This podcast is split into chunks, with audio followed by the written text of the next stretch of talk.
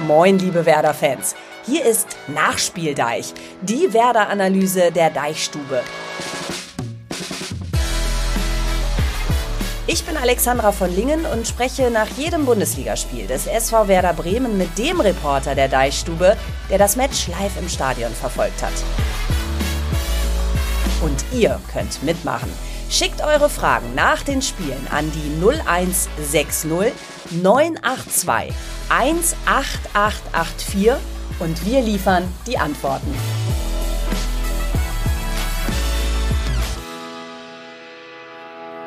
Ja, vor allem feiern wir die Party weiter. Erst der Sensationssieg gegen die Bayern in der vergangenen Woche, jetzt ein 3 zu 1 zu Hause gegen Freiburg. Es läuft für den SV Werder Bremen und es fühlt sich so gut an. Auch ihr feiert die Torsause im Weserstadion ab und habt euren Emotionen freien Lauf gelassen, habt uns eure Nachrichten geschrieben oder gesprochen per WhatsApp an die 0160 9821 dreimal die 8 und die 4. Damit seid ihr Teil des Nachspieldeis und kommt hier ja vielleicht heute im Podcast zu Wort. Die Grünen Grün-Weißen stehen erstmals in dieser Saison in der oberen Tabellenhälfte auf Platz 9. Gut Polster auf die Relegationsplätze. Damit müssen wir die Tabelle gar nicht mehr auf den Kopf stellen, sondern einfach nur genießen. Das konnte gestern auch mein Kollege Daniel Koteus, der das Spiel für euch im Stadion verfolgt hat. Moin erstmal, Daniel. Hallo, moin, Grüße. Ja, das war ja was für die Sinne, fürs Auge, fürs Herz, da war irgendwie alles dabei.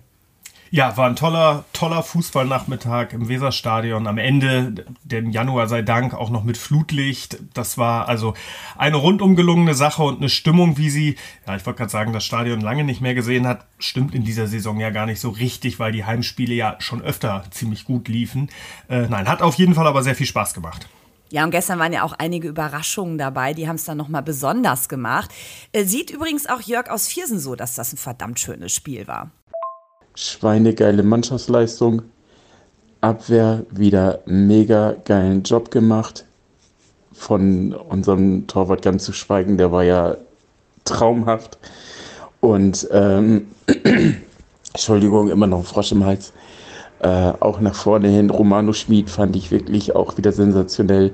Und Jinma, wie abgeklärt ist der denn bitte geworden? Da sagt er noch letzte oder vorletzte Woche, ich glaube auf jeden Fall vor dem Bayern-Spiel, ähm, ich gestehe, ich muss Kaltschnäuziger werden und all so ein Kram. Und was macht er? Genau das. Das ist so geil.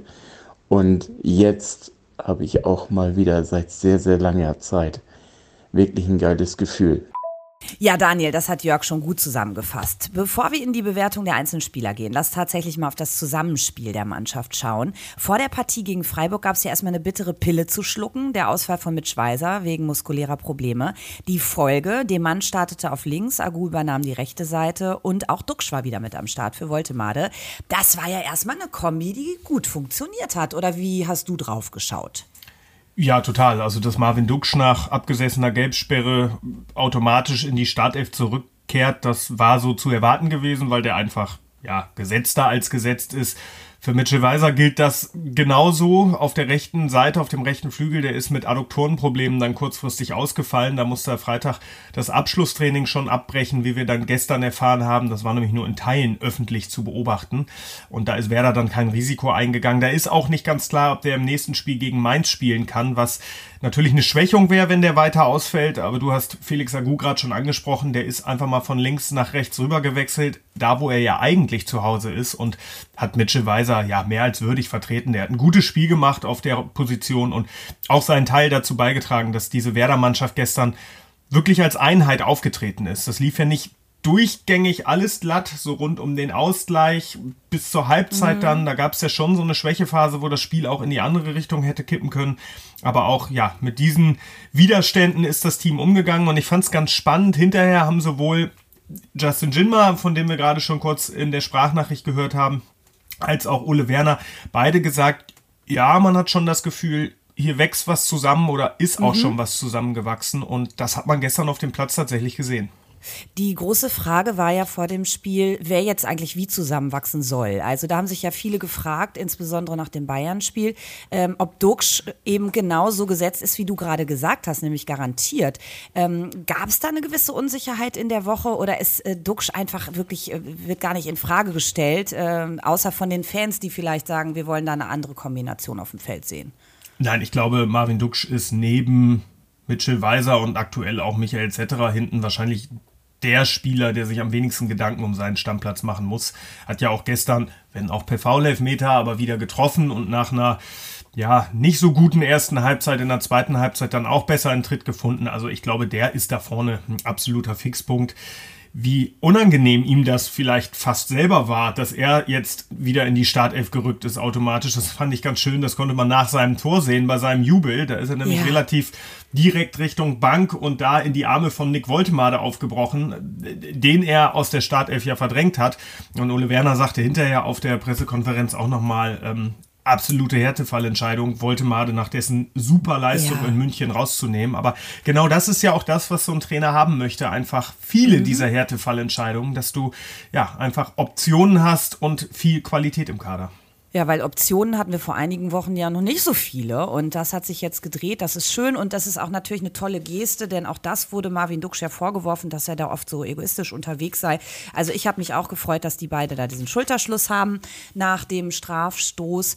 Ja, gucken wir auf die erste Hälfte. Da hatte Freiburg ja gefühlt mehr Aktionen, da kamen die deutlich besser ins Spiel und danach taten sie sich einfach schwer gegen die Art und Weise, wie Werder den Ball laufen ließ. Lass mal hören, was unser Taktikexperte und Deichstubenfreund Tobias Escher dazu sagt, der uns die Partie wie immer analytisch auseinanderklamüsert. Ja, gerne. Die Nachspieldeich-Taktikanalyse mit Tobias Escher. Ich möchte mich bei der Analyse des Spiels auf zwei Aspekte konzentrieren. Das wäre zum einen die Defensive. Freiburg hatte aus meiner Sicht kaum Chancen. Freiburg hat es nicht geschafft, nach vorne zu spielen und das lag sehr stark an einem sehr gut funktionierenden Mittelfeld. Die Bremer haben zwar nominell im 3-4-3 gespielt, das war aber immer sehr flüssig. Zum Beispiel, wenn Grifo in die Mitte gezogen ist, war Schmid da hinterher. Es ist ein Dreier-Mittelfeld entstanden. Da hat man gerade im Zentrum eine hohe Kompaktheit gehabt. Und in der zweiten Halbzeit hat man es dann auch geschafft, sehr viele zweite Bälle zu erobern, wenn Freiburg den Ball lang geschlagen hat. Das war auch ein sehr guter Aspekt, auch noch eine Verbesserung im Vergleich zur ersten Halbzeit, wo das noch nicht ganz so gut gelungen war. Hier auch ein großes Lob an Linnen und an Stay, die da im Mittelfeldzentrum die Position gut gehalten haben. Der zweite wesentliche Faktor war sicherlich diese Phase nach der Pause, in der man eine totale Dominanz ausgestrahlt hat, in der man auch spielerisch sehr, sehr gut war. Man hat hinten herausgespielt, man hat immer wieder versucht, das Spiel flach zu eröffnen, auch durch das Zentrum. Da gab es viele Positionswechsel, sodass man es geschafft hat, dass die Freiburger aus ihren Positionen rausgezogen wurden mit ihrer mannorientierten Defensive und dann ging der Ball sofort auf die Außen. Diese klassischen Bremer ins Zentrum spielen und von dort dann den Diagonalball nach außen wählen. Diese Varianten, die hat man in diesem Spiel sehr, sehr stark gesehen und die hat ähm, Werder wirklich gut zu Gesicht gestanden. Und damit hat man es, finde ich, auch verdient geschafft, eine Freiburger Mannschaft zu besiegen, die zwar mehr Ballbesitz hatte, aber diesen Ballbesitz gegen die starke Bremer Defensive nicht einzusetzen wussten. Und dann in dieser kurzen Phase nach der Pause, die Viertelstunde Powerplay, wo Werder den Ballbesitzwert von 65 Prozent hatte, da hat man deutlich gesehen, dass sie an diesem Tag auch offensiv überlegen waren. Ja, erstmal danke, Herr Escher. Werder also mit sauberen Aktionen, mit einer kompakten Spielweise. Interessant finde ich, Daniel, dass du bei deiner Notenvergabe dennoch viermal befriedigend vergeben hast. Und zwar für Lien, Demann, Stay und Duxch. Was passte da deiner Meinung nach nicht ganz so gut? Ich meine, drei, ich konnte damit in Mathe immer leben. Ähm, die Jungs vielleicht nicht so. Ja, wenn wir die einzeln äh, durchgehen wollen, Marvin Duksch klang eben ja schon durch, fand ich, hat trotz des eiskalt verwandelten Elfmeters keine besonders gute erste Halbzeit gespielt. Da waren viele Aktionen dabei, wo er hängen geblieben ist, wo er eben sich für die falsche Option entschieden hat. Also da hatte man das Gefühl, der findet keine Bindung in dieses Spiel. Das hat sich in der zweiten Halbzeit dann deutlich gebessert, weil er eben nicht aufgesteckt hat, weil er, weil er dran geblieben ist und weiter fleißig gearbeitet hat. Ist in Summe dann bei mir bei einer 3 rausgekommen. Ähm, bei dem Mann lag es ganz klar am verschuldeten Foul-Elfmeter. Den habe ich zwischenzeitlich sogar schlechter gesehen als 3, weil diese Szene einfach denkbar unglücklich mhm. aussieht. Also der ja. Freiburger Weißhaupt, der weiß gefühlt 30 Meter vorher schon, ja, das ist ein Linksfuß, der wird ja wohl Richtung Eckfahne ausdrehen. Und das macht er auch, stellt sich dann davor, kriegt den Elber. Also da sah dem Mann nicht gut aus. Hat sich dann aber auch stabilisiert. Da war zwar nach vorne nicht so viel dabei bei ihm im Vergleich zu Agu auf der anderen Seite. Ähm, ja, so dass ich denke, da geht eine 3 schon in Ordnung. Und wen hatten wir noch? Stay und Stay. dem Mann, äh, nee, Linen. Linen, genau, mhm. sagtest du. Ähm, ja, Stay fand ich in der ersten Halbzeit ungewohnt schwach mit dem Ball. Da war viel Streuung mhm. drin, äh, auch viele Ballverluste. Das vielleicht so als Erklärung. Ähm, und bei Lien war es ähnlich. Da fand ich oft die ersten Aktionen gut, tolle Balleroberungen, aber so der nächste Schritt, mhm. da fehlte es dann so manches Mal. Äh, aber wie gesagt, was du auch schon sagtest, in Mathe waren wir immer glücklich mit einer 3 und äh, das steht ja nun auch nicht für eine schlechte Leistung, denn schlecht war gestern kein Bremer. Ich fand nur im Vergleich zu den wirklich richtig prägenden Figuren dieses Spiels sind die erwähnten vier etwas abgefallen.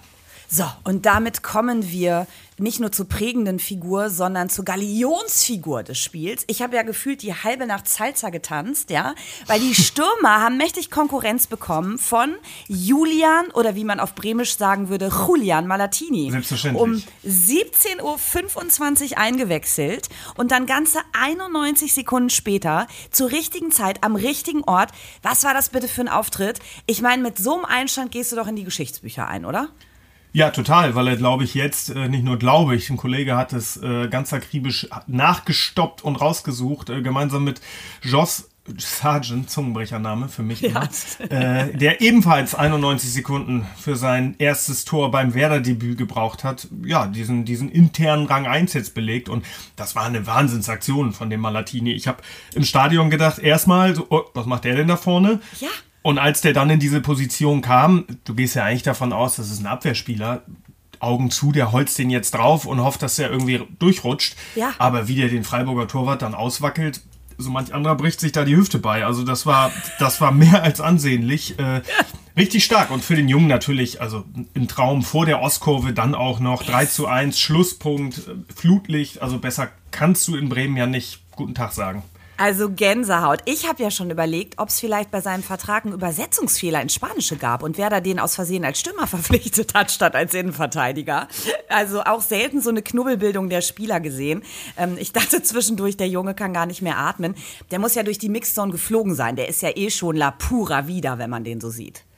Der war absolut beseelt, selbstverständlich. Ähm, um durch die Mixzone zu fliegen, ist er allerdings viel zu bodenständig. Ist ein ganz, ganz ruhiger, zurückhaltender, sympathischer junger Mann, der in Bremen ja, seit er da ist, äh, einen ständigen Begleiter hat, nämlich Nelson Valdez, der äh, ja seines Zeichens Paraguayer ist und äh, ihm da sprachlich natürlich sehr, sehr viel weiterhelfen kann. Also wirklich immer dolmetscht für Julian und das war gestern auch der Fall. Und dann hatten wir Gelegenheit, nach dem Spiel mit den beiden zu sprechen und Malatini war natürlich super happy. Und ich meine, man darf das nicht vergessen, der kommt aus der ersten Liga in Argentinien der weiß, was frenetische Fans, was leidenschaftliches Anfeuern bedeutet. Und der sagte also, boah, Wahnsinn, dieses Weserstadion hier, ich bin beeindruckt. Und hatte so ein bisschen Bammel, was er jetzt ausgeben muss, weil ich glaube, so ein Debüt kostet schon immer ein bisschen was. Und ein Tor beim Debüt, Marco Friedel, der Kapitän, sagte später, ja, da lasse ich mir was einfallen. Das wird teuer für ihn. Äh, und sagte mit einem dicken Augenzwinker, ein bisschen sauer bin ich nämlich auch. Ich habe um die 100 Spiele gebraucht für mein erstes Tor für Werder und der Bengel macht das nach, nach 91 Sekunden. Geht gar nicht. Äh, nein, natürlich der Mann des Abends, ganz tolle Geschichte. Ja. Wie hat Malatini das denn selbst kommentiert? Also diese Szene, ist er da nochmal mit euch äh, durch seine Gedankenwelt gegangen? Er hat äh, die Frage natürlich gestellt bekommen, ähm, ist dann aber höflich wie er ist, äh, gar nicht so sehr darauf eingegangen, wie gut er das jetzt gemacht hat, sondern es kam diese ja, ich, ohne es äh, negativ zu meinen, aber ich sag mal, diese vorgefertigten Sätze, wie ich freue mich, dass ich der Mannschaft helfen konnte und bin ganz stolz. Also es war gar nicht in seinem Interesse, sich da jetzt irgendwie so öffentlich in den Mittelpunkt zu stellen. Aber natürlich dürfte das in seiner ja auch noch recht jungen Karriere gestern Abend äh, eine absolute Sternstunde gewesen sein. Auf jeden Fall, sehr sympathisch. Ähm, das mit Marco Friedl habe ich auch gelesen. Sag mal, worauf spielen die denn an, wenn es ums Ausgeben geht? Äh, geht es da um den Alkohol, der fließt, wenn die Saison vorbei ist? Oder was, was ist so ein äh, guter Einstand? Äh, nee, meist ist, das, meist ist das so ein Essen. Also ich weiß, dass das früher so war, wenn die Österreicher um Slatko Junusovic und so weiter äh, Erfolge gefeiert haben oder, oder dran waren mit Ausgeben, dann gab es öfter mal einen Kaiserschmarrn. Und ich könnte mir vorstellen, dass man äh, Julian Malatini nahelegt, äh, lass dir doch mal was einfallen, was vielleicht was Landestypisches aus deiner Heimat, was der Mannschaft schmecken könnte. Irgendwie so, äh, so ganz will die Mannschaft dann natürlich nicht mit rausrücken. Ist ja auch okay, wir müssen jetzt auch nicht, müssen jetzt ja auch nicht alles erfahren. Nee, aber so, also wollte mal so eine grobe Tendenz. Ich bin ja neugierig, will ja wissen, wie die Jungs da äh, miteinander ihre Freizeit verbringen. Ist ja auch klar. Äh, Sebi wird das sicherlich auch interessieren. Der ist nämlich auch Fanboy von Malatini. Ähm, und der blickt übrigens mit viel Optimismus auf die nächsten Wochen. Wie abgezockt der Malatini das 3-1 gemacht hat. Das war ja traumhaft. Auch wenn ich mir gewünscht hätte, dass wir anhand der Chancen den Sack ein bisschen früher zugemacht hätten. Aber gut, drei Punkte bleiben in Bremen, da wo sie hingehören. Platz 9. Wenn ich gerade richtig geguckt habe, haben wir aktuell elf Punkte Vorsprung auf dem Relegationsplatz. So alles wunderbar. Spielen wir so weiter, könnte doch Ende Februar sogar der Klassenerhalt fertig sein, oder nicht? Ja, Klassenerhalt Ende Februar hätte ja was. Ähm, einer, der da auf jeden Fall ein großes Zutun hätte, wäre ja der Mann, der derzeit einfach den Unterschied macht. Justin Jinmar. Der hat gestern erst seinen 18. Einsatz in der Bundesliga gehabt und nimmt immer mehr Fahrt auf. Das ist wirklich ein Traum, dem beim Fußballspielen zuzuschauen. Wie frech der den Gegner austanzt, wie selbstverständlich der da seine Laufwege auch durchsetzt. Einfach schöne Offensivszenen. Wie war der denn in der Mixzone gestern unterwegs? Also du merkst schon, mich interessiert, was war hinter den Kulissen los nach dem ja, Spiel. total. Das ist ja auch das, äh, natürlich das Spiel steht über allem, aber das ist natürlich auch für uns immer besonders spannend. Äh, wie präsentieren sich die Spieler? Welche Spieler sprechen überhaupt? Wir können natürlich immer sagen und bei Werders Medienabteilung dann so auf Zuruf anmelden, äh, hallo, äh, der und der wäre sehr interessant. Äh, das heißt aber noch lange nicht, dass der Spieler dann auch kommt. Gerade kann man sich vorstellen, nach Niederlagen ist das äh, schwierig in so manchem Fall gestern dementsprechend einfacher und Justin ähm, ja hatte tatsächlich auch die Zeit, hat mit uns gesprochen und ähm, der hat äh, relativ selbstbewusst gesagt, dass er merkt, dass er immer besser in Fahrt kommt mhm. und dass ihm das Vertrauen des Trainers gut tut. Er sagte, ja, er ist mittlerweile in so einer Phase, da kann er auch ins Eins gegen Eins gehen, weil er die Freiheit hat und einfach weiß, wenn das jetzt nicht klappt, werde ich ja. nicht sofort ausgewechselt oder sitze nächste Woche wieder auf der Bank. Und das ist genau das, man sagt ja immer so, die Spieler brauchen das Vertrauen des Trainers. Und das zeigt sich bei diesem Typen Jinma wirklich. Das ist genau das, was wichtig ist, dass so einer eben mhm. diese Freiheit hat, diese Rückendeckung hat. Dann kann der auch seine, seine Sachen abziehen auf dem Platz, die vielleicht manchmal auch ein bisschen waghalsig oder verrückt sind, aber wie mhm. du eben schon sagtest, den Unterschied ausmachen. Und er leitet sowohl die Szene ein, die zum Foulelfmeter führt, weil der Pass auf. Agu, der dann zu Fall gebracht wird, kommt von ihm. Er macht ein herrliches 2-1 selbst und meine Lieblingsszene von ihm, die brachte nicht mal Ertrag, aber das war dieses Laufduell in der ersten Halbzeit an der Außenlinie mit Gregoritsch. Äh, das hatte ja so ein bisschen was vom Football, wo du denkst, ja. der, der, reißt den um, genau. aber er genau. lässt sich einfach nicht stoppen, zieht weiter durch und das macht natürlich einfach Spaß, sowas, sowas anzuschauen. Ja, also der ist äh, wirklich unfassbar. Ich finde, der strahlt auch so eine Spielfreude aus. Also mir macht das richtig Spaß. Allerdings, und das ist wahrscheinlich auch so ein klassischer Werder-Gedanke, was da bei mir schon wieder gedanklich mitschwingt, merke ich. Wenn der so weitermacht, dann wird der im Sommer doch gar nicht zu halten sein. Oder wie schätzt du das ein? Das habe ich tatsächlich gestern im Nachgang des Spiels äh, von dem einen oder anderen Fan auch äh, gehört, dass diese Sorge da ist.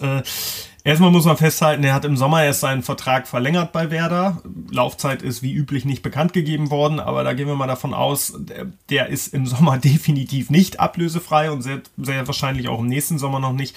Das heißt, selbst wenn man sich von so jemandem dann trennen müsste, gibt das angesichts der sportlichen Entwicklung richtig Geld. Ich glaube aber nicht, dass das für Jinma clever wäre, im Sommer schon den nächsten größeren Schritt zu machen. Es spricht ja nichts dagegen, auch ein zweites starkes Jahr in Bremen zu spielen, mhm. dass sich hier Spieler entwickeln können. Das hat man in der Vergangenheit an Beispielen gesehen. Ole Werner steht auf ihn, lässt ihn spielen. Er entwickelt sich hier mehr und mehr zum Publikumsliebling. Also ich glaube, man darf vorsichtig optimistisch sein, dass der bleibt. Immer unter dem Vorbehalt, wenn der jetzt natürlich noch zwölf Saisontore schießt und äh, äh Leverkusen beispielsweise um die Ecke kommt und mm. irgendwie was Zweistelliges bietet, dann kann das ganz anders aussehen, klar. Aber ich habe die ganz große Sorge, dass der im Sommer weg ist, aktuell nicht. Mhm. Das Gute ist ja, ähm, seit dieser Woche wissen wir auch, dass wir finanziell ein bisschen freier sind. Ich sag wir und tu so, als hätte Dagobert Duck bei mir angeklopft und seinen Safe geöffnet. Äh, ganz so war es nicht, leider. Ähm, denn Werder hat erstmals Anteile verkauft. Der Verein streicht 38 Millionen mit einem Bündnis aus acht Investoren ein. Das war ja auch ein Stück weit ein heikles Thema. War das jetzt ein kluger Schachzug? Ja, klares, klares und eindeutiges Ja. Also den Verantwortlichen der Werder-Geschäftsführung ist es da tatsächlich gelungen, dieses, wie du sagst, heikle Investorenthema, das ja auch schon seit vielen, vielen Jahren bei Werder auf dem Tisch liegt, ähm, in der denkbar besten Bremer Lösung jetzt abzuwickeln. Also wenn man sich die Eckdaten kurz anguckt, das sind acht Investoren, die alle aus dem Umfeld des Vereins kommen, mit Frank Baumann sogar direkt aus dem Verein haben. Ullmeier ist dabei, der sitzt im Aufsichtsrat. Das sind alles Werder-Fans. Die müssen ihre Anteile langfristig halten, dürfen nicht an irgendwen verkaufen, kriegen keine Rendite, haben keinerlei Mitspracherecht. Gut, kriegen mhm. zwei Plätze im Aufsichtsrat, aber auch das greift ja nicht direkt ins operative Geschäft ein. Also der Verein behält trotz Verkauf von dann 18 Prozent seiner Anteile des Hefteshandels komplett in der Hand. Und das ist eine Lösung. Da wären, glaube ich, andere Vereine neidisch drauf und ähm, ja, dementsprechend glaube ich, dass da auch die schärfsten Kritiker dieses Investorenmodells, denn das ist ja, natürlich auch immer eine Ideologiefrage. Wenn ich das blöd finde, finde ich das blöd und dann finde ich es auch blöd, egal wie die Investoren heißen oder, oder welche Motivation bei ihnen dahinter steckt. Aber ich glaube, dass selbst diese Kritiker, wenn sie sich das in Ruhe angucken, sagen müssen, ja, ich bin vielleicht kein Fan, aber das hätte wesentlich schlechter sein können. Also in meinen Augen sehr, sehr guter Deal für den Verein.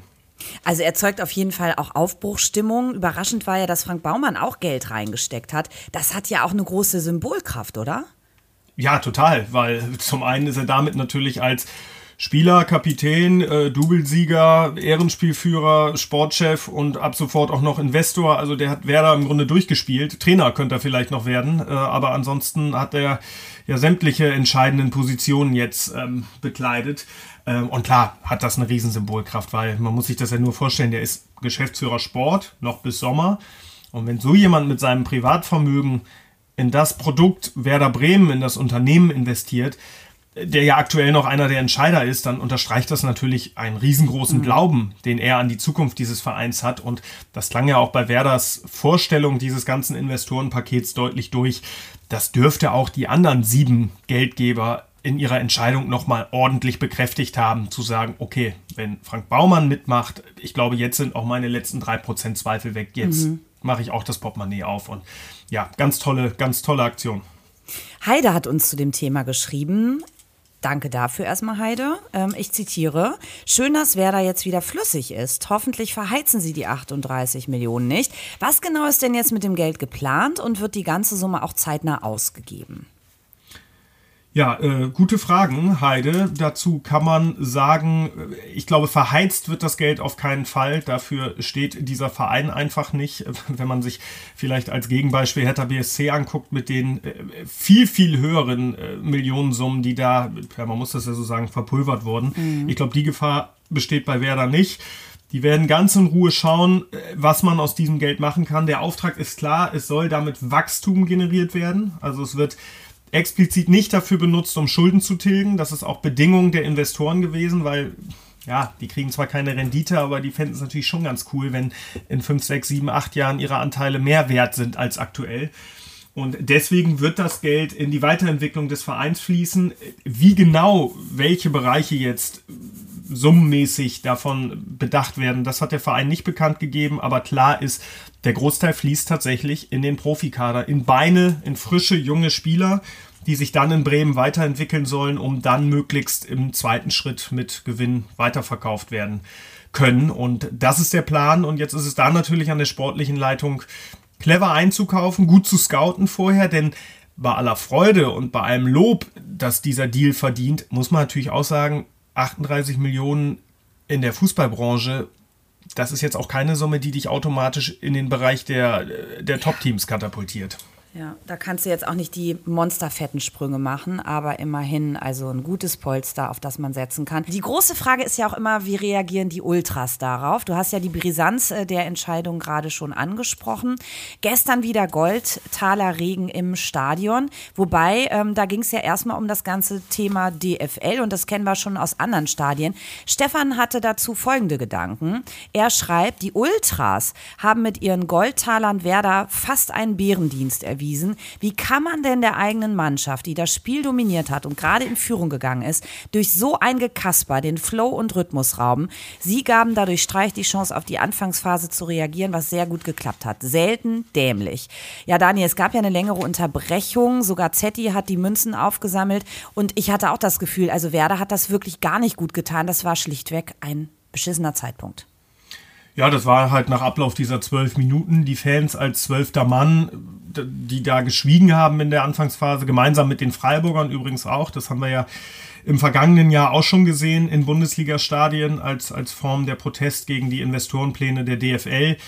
Ja, das mit den Goldmünzen hat natürlich eine große Symbolkraft, war, als es das erste Mal passiert ist, eine Szene, die sicherlich für viel Aufsehen gesorgt hat. Für die Spieler ist das natürlich denkbar undankbar, weil eine Unterbrechung entsteht. Vier Minuten waren es gestern äh, genau, die dann zwar am Ende der Halbzeit nachgespielt wurden, aber Werder hat es ja tatsächlich aus dem Flow gebracht. Ob jetzt nur das der Grund dafür war, ist immer schwer zu sagen. Aber man kann festhalten, besser lief es nach der Unterbrechung nicht für die Mannschaft. Im Gegenteil, danach begann eigentlich so nach und nach die schwierigste Phase dieses Spiels. Und Marco Friedl hat das hinterher auch gesagt. Ganz klar Verständnis für die Fans, die sollen protestieren, das dürfen sie, das gehört dazu. Und er hatte sich während des Spiels, weil er dann gemerkt hat, oh, das ist hier sehr leise, ein bisschen schon drauf eingestellt, da könnte was passieren nach zwölf Minuten hat uns gegenüber aber auch ganz klar geäußert, natürlich hilft dir das als Mannschaft nicht. Das ist für alle Spieler blöd, ob du jetzt führst oder zurückliegst, du kommst halt raus aus dem Rhythmus, du musst irgendwie warm bleiben, wieder neu reinkommen, also keine schöne Unterbrechung für die Spieler. Also, liebe Werder-Fans ohne Schokotaler nach Mainz, denn wir schauen jetzt mal nach vorne und gucken auf die kommenden Duelle. Auswärts äh, muss Werder ran. Äh, Mainz steht derzeit auf dem Tabellenplatz 17. Also Stand jetzt heute Morgen, Sonntag. Was geht da? Worauf müssen sich Oles Jungs einstellen? Ja, ich glaube auf eine Mannschaft, die so allmählich ums Überleben wirklich kämpft und jeden Punkt einfach braucht. Das wird auf keinen Fall einfach in Mainz. Das waren für Werder gerade in der jüngeren, jüngeren Vergangenheit immer komplizierte Spiele. Ähm, andererseits kann man natürlich mit maximalem Selbstvertrauen da jetzt anreisen. Du hast die Bayern geschlagen, du hast mit Freiburg ein Spitzenteam jetzt besiegt warum nicht auch in Mainz mutig auftreten und versuchen, einfach den, den dritten Sieg in Folge einzutüten? Das klingt fast noch so ein bisschen surreal bei Werder, weil gefühlt ist die Testspielniederlage in Braunschweig und dieses Mauer 1 zu 1 aus Bochum noch gar nicht so lange her. Da hat sich in den letzten 10, 12 Tagen echt der Wind gedreht, so dass ich ja schon glaube, dass in Mainz was geht. Und du hast es gerade angesprochen, auch nach dem Mainz-Spiel folgen ja Duelle gegen die direkte Konkurrenz. Ich habe jetzt die genaue Reihenfolge nicht im Kopf. Heidenheim und Köln, genau. Und Darmstadt kommt dann auch noch. Also mhm wenn das perfekt läuft, ohne da jetzt zu übermütig zu werden, dann könntest du Ende Februar wirklich schon relativ entspannt auf die Tabelle schauen. Und das ist natürlich, wäre das Ziel. Und das habe ich Ole Werner gestern auch noch gefragt. Mensch, wie groß ist die Chance denn jetzt frühzeitig für Ruhe zu sorgen in den nächsten Wochen? Und dann kriegt man als Antwort immer ein freundliches, aber leicht müdes Lächeln und der sagt, das weiß ich nicht, für mich zählt jetzt nur meins und mhm. da wollen wir weitermachen und nachlegen. Und äh, ja, den langfristigeren Blick, den könnt ihr gerne haben. Äh, den haben wir natürlich auch, ähm, aber da verstehe ich ihn auch schon und die Ergebnisse der letzten Wochen geben ihm ja recht. Die sollen sich jetzt mal voll auf Mainz konzentrieren und wenn möglich da den nächsten Dreier nachlegen. Ja, bei uns in der Community auf jeden Fall schon äh, leichte Euphorie und äh, das fühlt sich natürlich auch gut an, irgendwie zu schauen auf die Tabelle und zu wissen, also wir gewinnen da immer mehr Abstand auf die Relegationsplätze und äh, ja, können uns ein bisschen, also kommod zurücklehnen soll sich ja niemand, aber zumindest gedanklich äh, leicht entspannen. Das tut natürlich allen gerade gut und das habt ihr uns auch geschrieben. Äh, Daniel, du wirst dich sicherlich auf deine Arbeitswoche freuen, denn es wird eine besondere sein, nicht ganz so wie im Sommer, aber immerhin schließt das Wintertransferfenster. Das sind ja immer besondere Tage. Wird da bei Werder eigentlich noch was gehen? Ich gehe davon aus. Sie haben ja angekündigt, Sie möchten gerne jemanden für die Abwehr holen. Der ist in äh, Julia Malatini inzwischen da, wie er im Freiburg-Spiel auch wirklich der letzte gemerkt haben dürfte. Äh, es soll aber noch ein Spieler fürs Mittelfeld kommen. Da waren in den vergangenen Tagen und Wochen ja auch schon Namen im Gespräch. Äh, und ich glaube, das wird Werder auch noch hinbekommen. Ob das jetzt am Ende eine Deadline-Day-Nummer wird, am 1. Februar, 18 Uhr ist, ist Feierabend mit Transferfenster. Das ist schwer abzuschätzen. Vielleicht kriegen sie es auch vorher hin. Aber da wird, da bin ich mir sehr sicher, noch was passieren. Allerdings keine große Transferoffensive. Also die 38 Millionen, die sie jetzt eingenommen haben von den Investoren, die werden in diesem Winter noch keine große Rolle spielen, vermutlich gar keine. Das hat Clemens Fritz vor ein paar Tagen so erklärt. Da soll jetzt bitte keiner erwarten, dass sie jetzt irgendwie noch einen Spieler für 5 Millionen Euro holen. Ähm, also die Pläne für den Winter, die stehen und die werden so abgehandelt, wie sie ja stehen und das dürfte demnach bedeuten, ein Mittelfeldspieler noch dazu und dann äh, soll es mit diesem Kader am Ende zum Klassenerhalt reichen. Welche Namen werden denn besonders heiß gehandelt? Gibt es da eine Tendenz? Ja, da hast du in den äh, vergangenen Tagen natürlich so einige, die kommen, aber was sich einigermaßen konkretisiert hat, ist äh, der Japaner Sano. Mhm. Der wurde mhm. also immer wieder äh, mit Werder ins Gespräch gebracht. Es hieß tatsächlich auch schon, Werder habe ein Angebot abgegeben, das aber abgelehnt worden sei. Der auf jeden Fall im Bremer Visier und eben das Bestreben da, den nach Bremen zu holen. Ob das am Ende klappt, müssen mhm. wir abwarten. Aber ich glaube, das ist aktuell so die heißeste Spur. Also, wir bleiben natürlich dran und schnüffeln ein bisschen an dieser Spur, wo die hingeht. Das wird die Deichstube rausfinden diese Woche. Bei uns hört ihr es natürlich. Ähm, danke erstmal für eure vielen Nachrichten, für die Treue. Solltet ihr jetzt schon Kommentare, Fragen haben zur Partie gegen Mainz, dann ähm, rüber damit an die 0160 9821, dreimal die 8 und die 4. Und äh, vergesst nicht, lasst uns 5 Sterne Deluxe da, darunter machen wir es nämlich nicht. Uns findet ihr überall, weil die Frage auch manchmal kommt, wo es Podcasts gibt, Apple Podcasts, Spotify, Spotify, Podigy, wie die Dinge alle heißen. Daniel, dir erstmal herzlichen Dank. Wie geht dein Sonntag heute noch weiter? Äh, mein Sonntag geht arbeitsreich weiter. Ich habe jetzt gleich noch jede Menge aufzuschreiben rund um dieses Freiburg-Spiel und bin äh, später tatsächlich noch mit Frank Baumann verabredet zum Telefonieren, der mir erklären möchte, beziehungsweise hoffe ich, dass er das tut, was ihn eigentlich so angetrieben hat, sehr viel Geld jetzt in seinen Verein Werder Bremen zu investieren. Das lest ihr dann, wenn ihr uns hört am Montag, je nachdem wann ihr es hört, irgendwann im Laufe des Montags, nehme ich an, in der Deichstube. Ich bin da gespannt drauf und ja, hoffe, er hat da interessante Dinge zu erzählen. Äh, Würde mich aber wundern, wenn nicht. Ja, sehr schön. Das klingt vielversprechend. Also schaut auf jeden Fall rein. Das tut ihr wahrscheinlich sowieso bei der Deichstube. Dort äh, gibt's immer alle Hintergründe und natürlich auch die brandheißen News bezüglich der möglichen Transfers, die diese Woche noch gehen. Daniel, vielen Dank. Dann äh, dir dabei viel Spaß. Grüß den Frank von uns und ähm, ja, euch eine gute Woche. Cheers vom Nachspieldeich. Macht's gut. Ciao. Tschüss.